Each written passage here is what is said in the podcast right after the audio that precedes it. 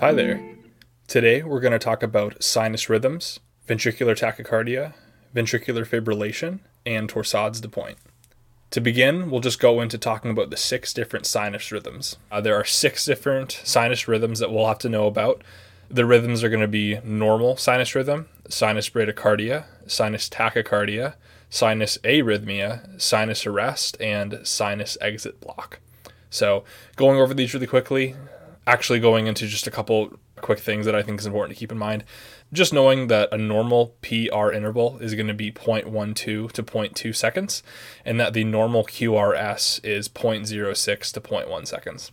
Later on, you know, when we go through more AV blocks and we talk about those kinds of things, but the importance in knowing those PR intervals and QRS complex length here is that these sinus rhythms are all going to have a PR interval between that 0.12 to 0.2 seconds and a QRS complex interval uh, between 0.06 and 0.1 seconds. So, all of these things that we're going to talk about, they have these abnormalities and differences, or maybe abnormalities aren't the perfect way to describe it, but the PR intervals are going to be between that 0.12 to 0.2 seconds, and the QRS is going to be 0.06 to 0.1 seconds it's important to keep those in mind. But right here, I just kind of want to talk through the descriptions of these of these rhythms, and then you can go into Google and kind of take a look and see what these look like on an actual EKG strip.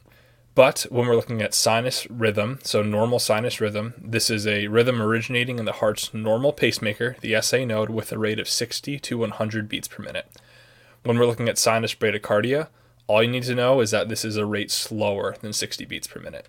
So normal sinus rhythm and sinus bradycardia, the only difference between the two is bradycardia less than 60 beats per minute. Next, sinus tachycardia, the only difference between this and normal sinus rhythm is that it's greater than 100 beats per minute.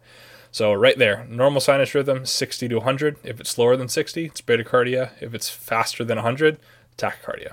Looking at sinus arrhythmia, this is a rhythm originating in the heart's normal pacemaker, again, the SA node, with a regular rate that varies with respiration the common thing that you'll see in this is that as a person inspires, their heart rate's going to increase, and as they expire, it's going to decrease. A way that I had remembered that for exams was just inspiration will cause an increase in my uh, heart rate, and then opposite for expiration.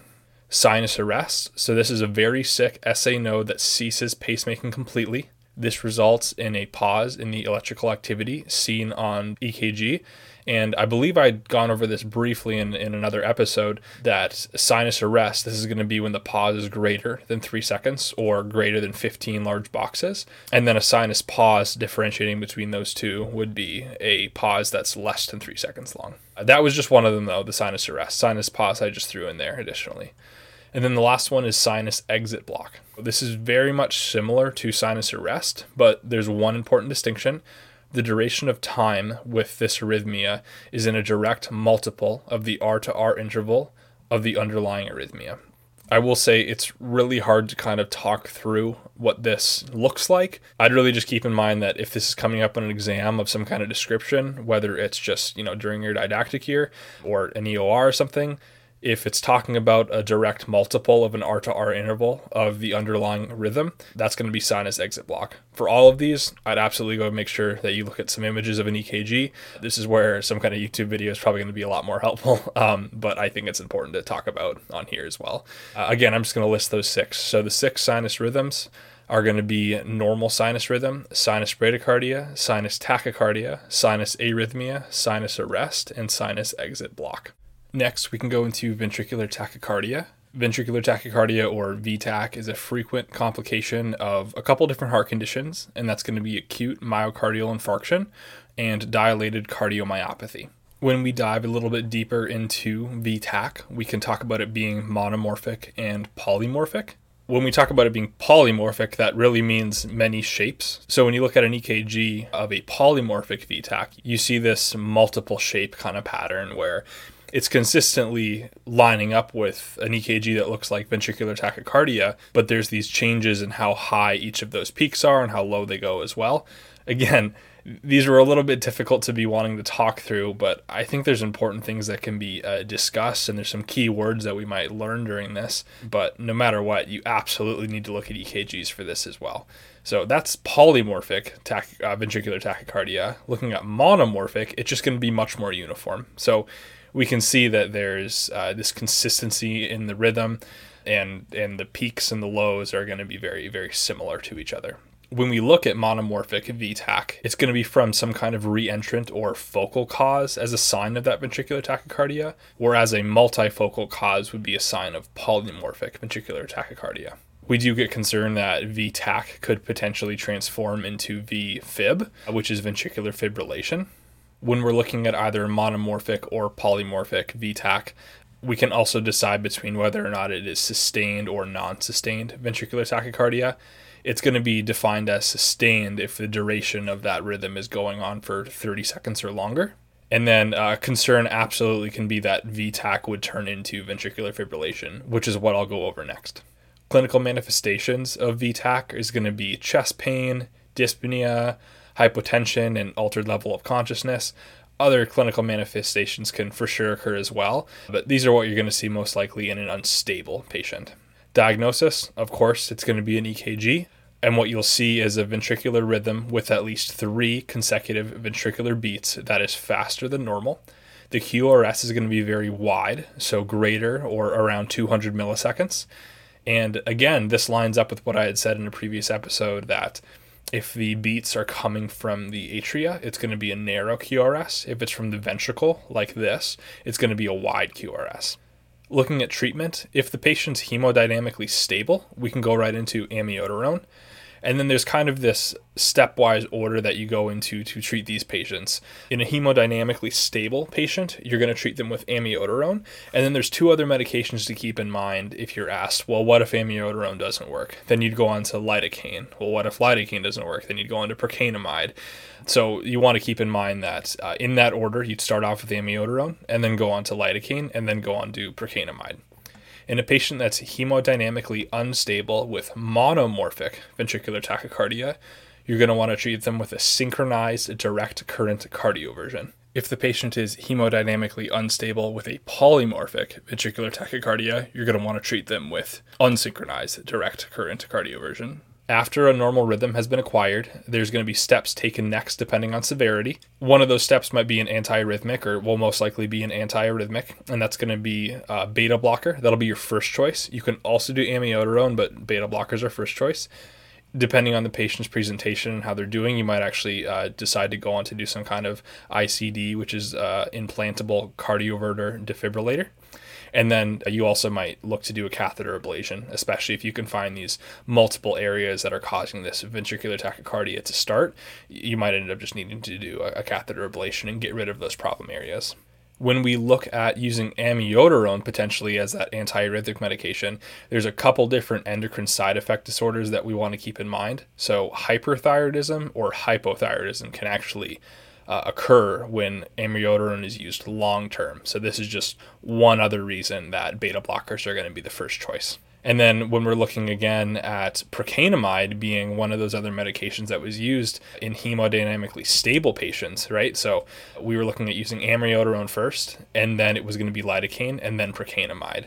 So, procainamide, this can actually cause a drug induced lupus type eruption.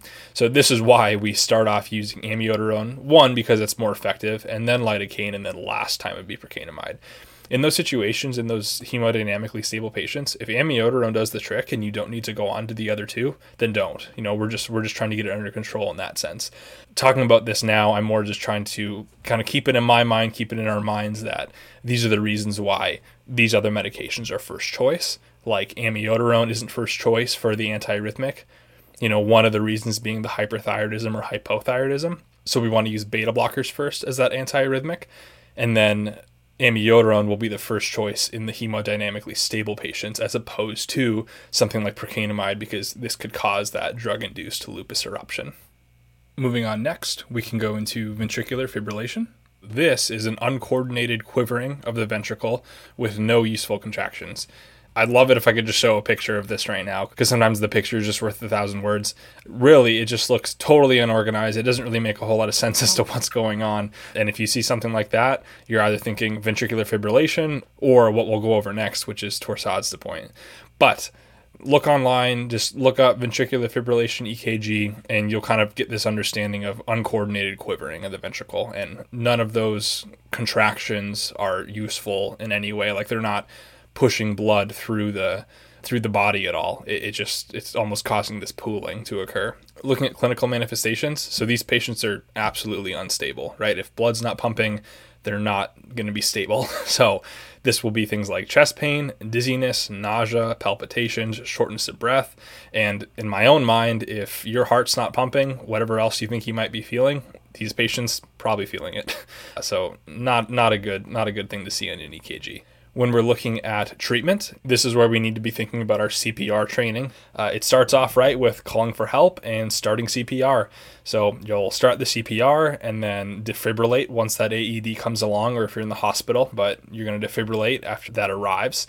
After defibrillation, you go in for you know five cycles or two minutes worth of 30 by 2. After that, you're going to do a rhythm check and then defibrillate.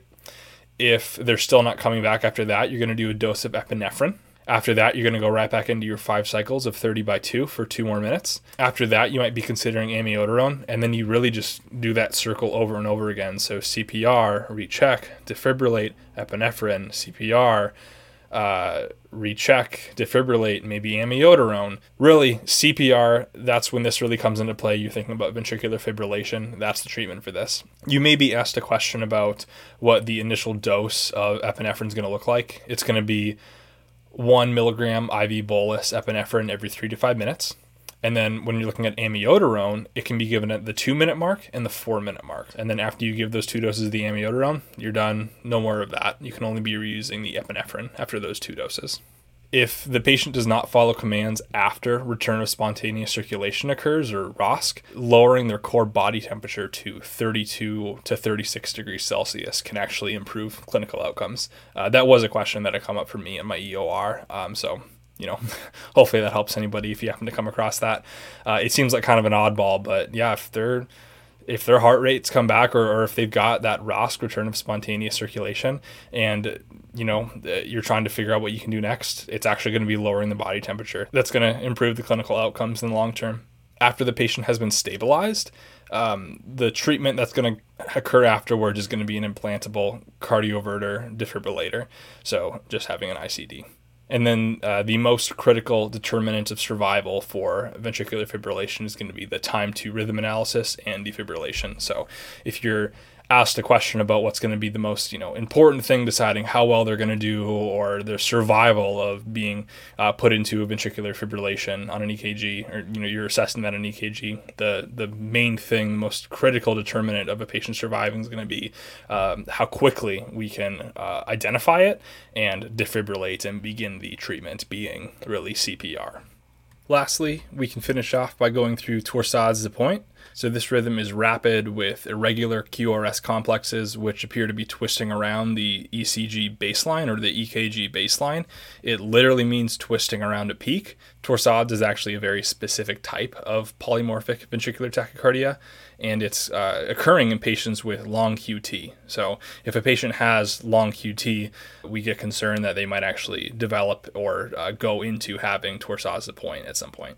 There are a few different medications that can cause long QT, or it, it may be secondary to the use of these medications, uh, and this could be antiarrhythmics, antibiotics like macrolides antipsychotics like haloperidol, antidepressants like TCAs, and antiemetics like Zofran. Uh, the mnemonic I've heard for this is A, B, C, D, E. Uh, so A, antiarrhythmics, B, antibiotics, C, you're going to take antipsychotics, but spell it with a C. So A N T I C Y C H O T I C S. So antipsychotics. D will be antidepressants, and E is antiemetics. So that's a, a, kind of a nice way to, to memorize what what medications might be causing or putting a patient into some long QT that would cause them to develop torsades. Torsades may cease spontaneously or kind of just degenerate into ventricular fibrillation, which isn't good in itself, but it has the potential to do that. A common historical factor in patients who develop torsades is actually alcohol abuse. So, alcohol abuse can cause an electrolyte imbalance, specifically hypomagnesemia, which predisposes patients to be at risk for long QT, which then in turn puts patients at risk for developing torsades common clinical manifestations at the onset of torsades would be this wasting appearance, just looking very weak, uh, a patient who's just been very unresponsive for a short period of time, like one minute or so, and then this drastically decreased blood pressure during that time at the onset of torsades. Because if the heart isn't pumping properly, then it's not going to be able to increase any kind of blood pressure, so it's going to cause that drastic decrease in the blood pressure during that time the initial treatment or the treatment for torsades is going to be IV magnesium. That's such a board question that I've seen so far in my didactic year exams and then on EORs as well. Torsades, you're going to see IV magnesium as the treatment. The best initial management for a patient with torsades who's hemodynamically unstable is going to be unsynchronized cardioversion or that's just defibrillation. But if you're asked and one of the options is IV magnesium for the treatment of torsades, that's going to be that's going to be the best choice not the best going through all of these just because uh, it makes a lot more sense to be able to look at the image of what the EKG or ECG actually looks like. But hopefully, just hearing some of those maybe keywords or, or parts that stuck out a little bit better or treatments uh, is going to be helpful to anybody who's listening but really i'd say there's some great youtube videos out there that i had looked at myself to be able to understand these arrhythmias a little bit better uh, and just to be able to see them. Because the more you see them the easier it's going to be able to recognize them when you see them in the future and that's going to be really really important. So um, hope this helps and we'll see you next time